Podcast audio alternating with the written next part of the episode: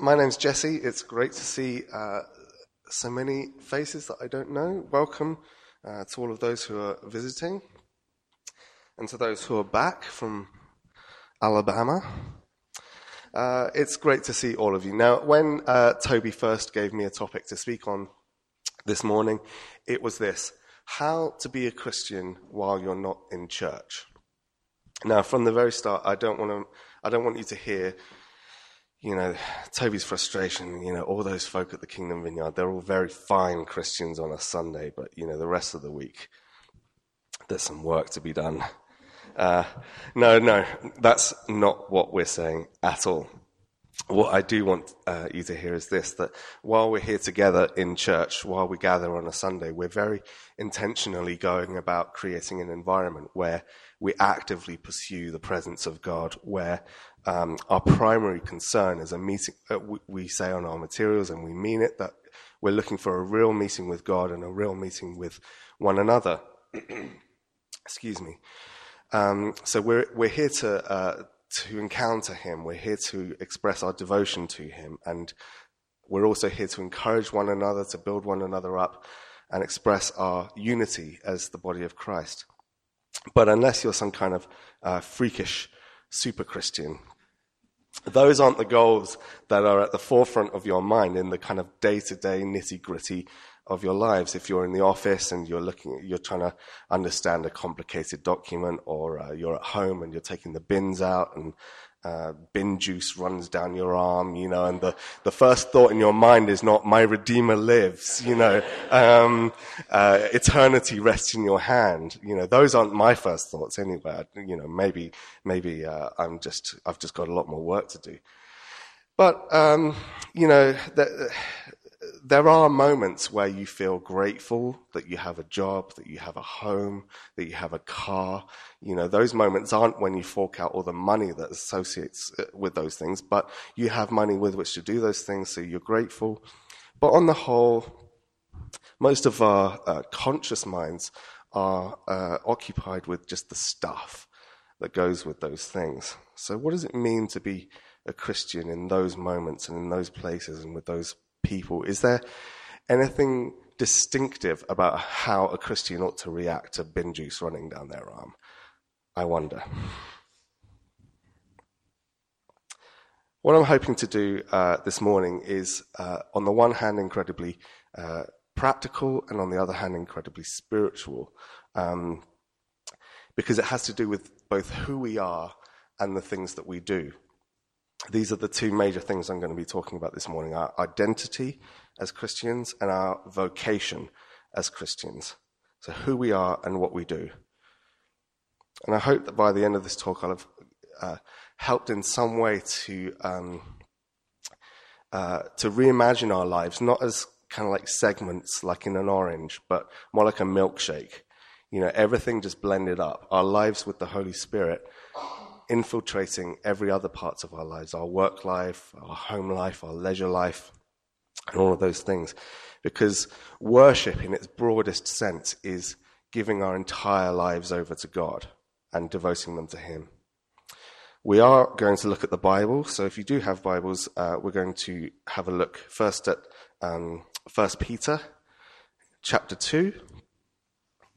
There's always a danger uh, when talking on a uh, a topic rather than working systematically through a section of the Bible, that we fish around in the Bible to find things to support our uh, pre-existing con- uh, uh positions, and that's that's what we call proof texting. But uh, uh, it's a method by which you can pretty much justify anything you like. Um, but my problem for this weekend was um, settling on a scripture because I found that wherever I turned, the whole thing was relevant. Um, but I am under authority, so if I ever sort of say something completely out of context, I will be brought up on charges of uh, proof texting. So uh, don't worry. But really, this is an important book for you guys to read. Uh, so, so it's up to you. So it's, it's, it's, it's up to you to hold me to, to account as well. But let's begin in uh, 1 Peter chapter 2. I'm going to read from uh, 1 to 12.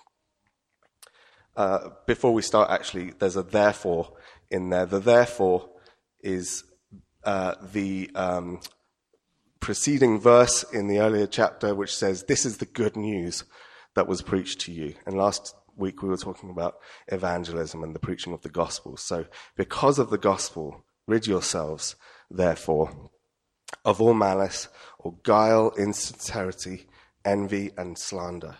Like newborn infants, long for the pure spiritual milk, so that by it you may grow into salvation, if indeed you have tasted that the Lord is good. Come to him who is a living stone, though rejected by mortals, yet chosen and precious in God's sight. And like living stones, let yourselves be built into a spiritual house, to be a holy priesthood, to offer spiritual sacrifices acceptable to God through Jesus Christ. For it stands in Scripture See, I am laying in Zion a stone, a cornerstone, chosen and precious, and whoever believes in him will not be put to shame.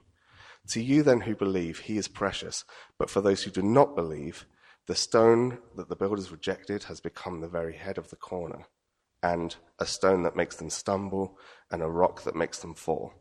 They stumble because they disobey the word as they were destined to do. But you are a chosen race, a royal priesthood, a holy nation, God's own people, in order that you may proclaim the mighty acts of him who called you out of darkness into his marvelous light. Once you were not a people, but now you are God's people. Once you had not received mercy, but now you have received mercy. Beloved, I urge you, as aliens and exiles, to abstain from the desires of the flesh that wage war against the soul. Conduct yourselves honorably among the Gentiles, so that though they malign you as evildoers, they may see your honorable deeds and glorify God when he comes to judge. So, just to give you um, a context uh, for Peter's letter here, broadly speaking, uh, for the early evangelists, there were two groups of people there were Jews and there were Gentiles. And Gentile was basically a term that meant a non Jew, and it probably covers most, if not all, of us uh, today, even though once I had a pint of beer thrown over me because somebody thought I was Jewish and I didn't know. So, never mind. Uh, so, so Peter, or Rocky as I like to call him, um, is doing a strange thing here as he's speaking to uh, Christians because he's still drawing a distinction uh, between Jews and Gentiles. And I would contend that in a, in a really important way that we need to grasp as Christians, what he's doing here is he, he's identifying Gentile Christians with Jews. Now, that doesn't mean that we all, you know, that the guys all need to go and get circumcised and you need to all stop eating bacon, thank God. Um, but the point Peter is actually making is, is much bigger than that. He's basically saying to everyone in the world, if you believe in Jesus, you're welcomed into a story of a people that have been chosen by God, set apart by God, with a story that goes way back, further than Pentecost and Easter and Christmas and the Maccabean Revolution and all of those things, it goes way back to God's promise to Abraham that he would define a, a people by his presence, by his promise. And that this story is now our story. And Peter uh, uses a number of different phrases to, to kind of bring home this sense of identity. He says, You're a living stone in a building. Why don't you all turn to somebody and say, You're a living stone? Good. Now you know. You're a Livingston, I presume. He says, uh, we're being built into a spiritual house. Um, and that sometimes means that, you know, if you're a living stone, you're just sort of plonked down next to another living stone. And you might not have chosen that stone, but that's what church is all about. You know, we're just people uh, rubbing up against other people. And sometimes uh, that can be uncomfortable. Sometimes uh, we get a sense of the big house that God is building. Uh, what else does he say? He says, uh, We are a royal priesthood, offering spiritual sacrifices to God. In verse 9, it says, We're a chosen race. Again, he says, a royal priesthood. We're a holy nation and God's own people. In the King James Version, um, that last bit is translated as a peculiar people, which I've always thought of as, as uh, really delightful. Peculiar, when you look it up in the dictionary, it's, it's, um, it's a term that basically just means different to what is normal or expected, or sometimes even strange but something that belongs exclusively to something. So turn to your neighbor and tell them, You're, you're a peculiar person.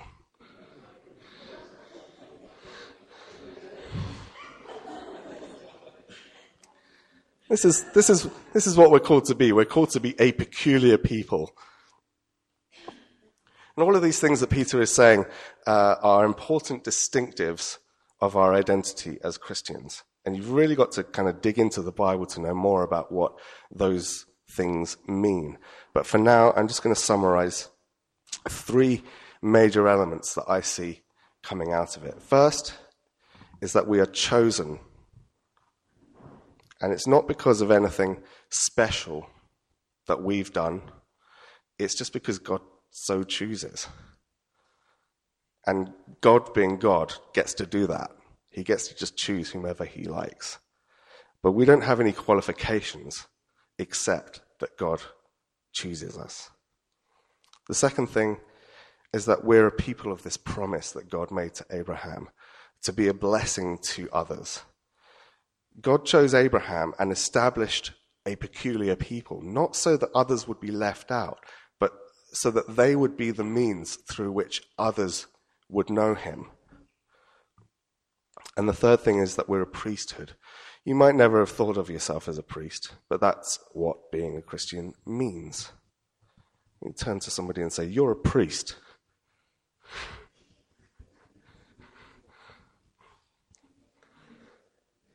And what we know about priestly ministry, as the Bible defines it, is uh, that the priests were the people who would mediate.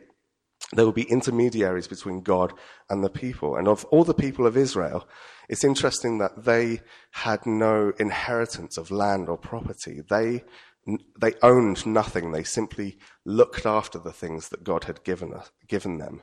So as Christians, we're stewards of the things that God has given us. We haven't earned all the things that we own. They're gifts from God. So those are three things. We're chosen, we're people of the promise, and we're a priesthood.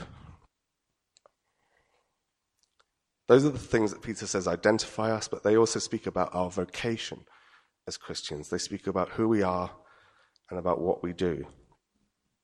Now, I like uh, breaking down words, looking for the origins of words, which is called etymology, which is different from entomology, which is about studying bugs, which I have no interest in at all.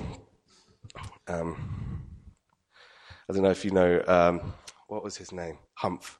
Uh, Humphrey Lyttelton uh, was a uh, jazz trumpeter, host of a great Radio 4 show, was once asked if he was an ornithologist. And he said, No, I'm just a word botcher. So that's a very Radio 4 joke. So. Anyway, the word vocation, uh, the, the, the, word vocation has its origins in uh, the Latin for a calling. And in the same way, the Greek word for church, which is ecclesia, means those who are called, those who are called out. So, can you see the connections I'm drawing here? There are things uh, about being, um, there are things about our vocation as Christian that have to do with our identity as those whom God calls. They're God's invitation to us to get alongside Him and to involve ourselves in the things he is doing. Like Toby said last week, evangelism is essentially something that God is doing that we get to participate in. God has a mission and we get to involve ourselves in it. And uh, to help us understand what it means for our vocational life, the things that we do, uh, to connect that with our faith, uh, I'm going to draw a lot on the excellent work of a pastor called Tim Keller, who wrote a book called uh, Every Good Endeavor. It's connecting our lives of work with God's work. And he says this something can be a vocation or calling only if some other party calls you to do it, and you do it for their sake rather than your own. Our daily work can be a calling only if it is reconceived as God's assignment to serve others. And that is exactly how the Bible teaches us to view work. And I really love that because it helps us to imagine all the minutiae of our life as worship. It involves everything that we do becoming service to God and to others. And I'm just going to uh, continue with more Tim Keller because it's all gold. Christians should be aware of this revolutionary understanding of the purpose of their work in the world. We're not to choose jobs and conduct our work to fulfill ourselves and accrue power. For being called by God to do something is empowering enough. We are to see work as a way of service to God and our neighbor and remember, Jesus said those two most important commandments were to serve God, to love God, and to love one another. And so we should both choose and conduct our work in accordance with that purpose. So, what does it look like to conduct our work in accordance with the purpose of serving God and serving one another? For that, I think we need to look back. Uh, I've selected another text from the Bible in Jeremiah. So if you have your uh, Bibles or your phones there, turn to Jeremiah. Chapter 29. The later part of this is quite a familiar verse, but I want to read um, verse 1, then skip a bit to verse 4. It's not that it's not important, it's just. Uh, it's just a lot of background about people and names. These are the words of the letter that the prophet Jeremiah sent from Jerusalem to the remaining elders among the exiles, and to the priests, the prophets, and all the people whom Nebuchadnezzar had taken into exile from Jerusalem to Babylon. And then a lot of stuff about different people. And then verse 4 says, Thus says the Lord of hosts, the God of Israel, to all the exiles whom I have sent into exile from Jerusalem to Babylon build houses and live in them, plant gardens and eat what they produce Take wives and have sons and daughters. Take wives for your sons and give your daughters in marriage that they may bear sons and daughters. Multiply there, do not decrease. But seek the welfare of the city where I have sent you into exile. Pray to the Lord on its behalf, for in its welfare you will find your welfare. For thus says the Lord of hosts, the God of Israel Do not let the prophets and the diviners who are among you deceive you. And do not listen to the dreams that they dream, for it is a lie that they are prophesying to you in my name. I did not send them, said the Lord. For thus says the Lord Only when Babylon's seventy years are completed will I visit you, and I will fulfill to you my promise and bring you back to this place. For surely I know the plans I have for you, says the Lord plans for your welfare and not for harm, to give you a future with hope. And then when you call upon me and come and pray to me, I will hear you. When you search for me, you will find me, if you seek me with all your heart. I will let you find me, says the Lord, and I will restore your fortunes and gather you from all the nations and all the places where I've driven you, says the Lord, and I will bring you back to the place from which I sent you into exile. Now you might wonder why I chose this little bit. It's partly because Peter also calls us aliens and exiles. And what he's getting at uh, when he says that is he wants us Christians to uh, understand that the present time that we live in is very much like a life in exile. We're citizens of heaven, but we uh, await a time when heaven will be fully realized in our own experience. So the kingdom of God is something that we see as now and not yet. We see it in part, but not in full. And Jeremiah's message to the exiles is this while you're there, build houses, live in them, plant gardens, eat from them, have children, raise them, Work for the good of your city, because what is good for the city is good for you. And anyone who tells you not to do these things is not speaking from God. But understand that this is not a permanent state of affairs. We are exiles now, but there will come a time when God is going to change everything. And we've, we've just come out of a, a, a series of teaching on Exodus, and this is what it means to have an Exodus mindset a sense that where we are now is uh, a period of exile. Think about the Israelites in, Jesus, in Egypt. Think about the Israelites in the wilderness. Think about the Israelites in exile in Babylon. That's where we are now. We're waiting for God to bring us up out of exile.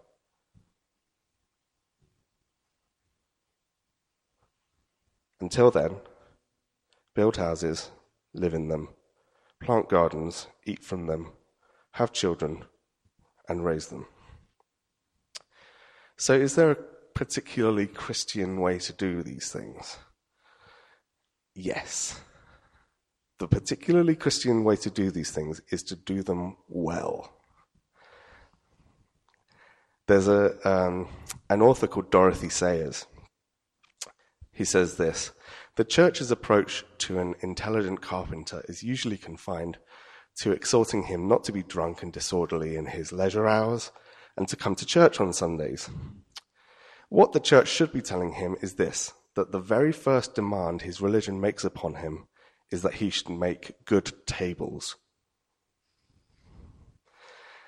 What she's basically saying there is that we should pursue excellence, we should pursue competence.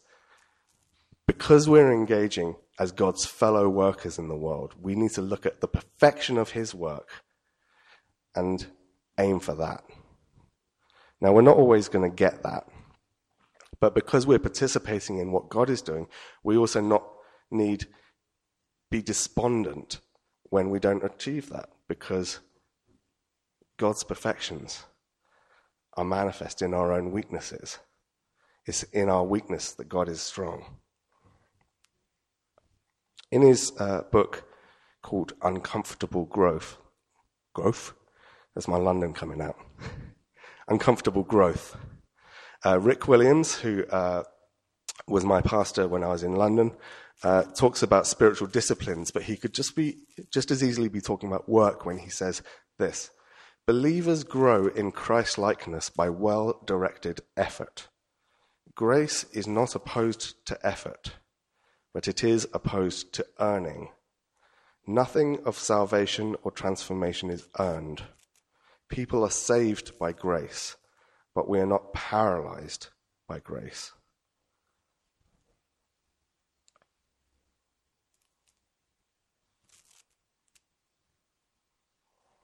In 1 Corinthians, Paul says, I planted, another guy called Apollos watered, but God gave the growth, for we are fellow workers of God. You are God's field and God's building. As God's fellow workers, we have stuff that we need to do to cultivate and prepare the ground out of which God's life can grow. God's work is perfect. We see that in the first chapter of Genesis. And so, as our act of worship, we must give our absolute best to it. At the same time, the perfection of our work is not the goal. The goal is service to God and service to one another.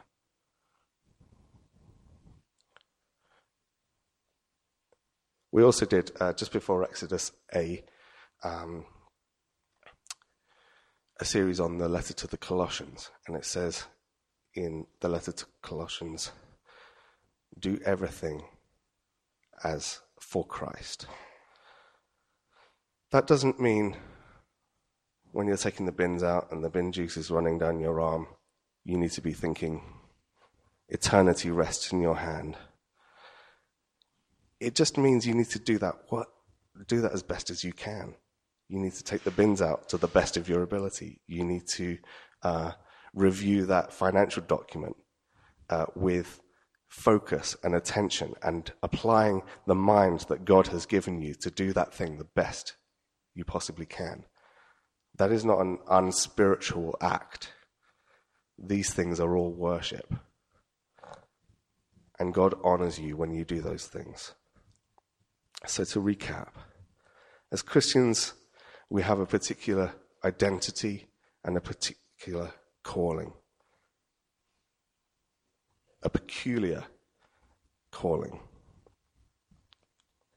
Both of these come from God Himself, and they're to be part of the kingdom that He is building. Our lives are to be the way that He becomes known to those who don't yet know Him.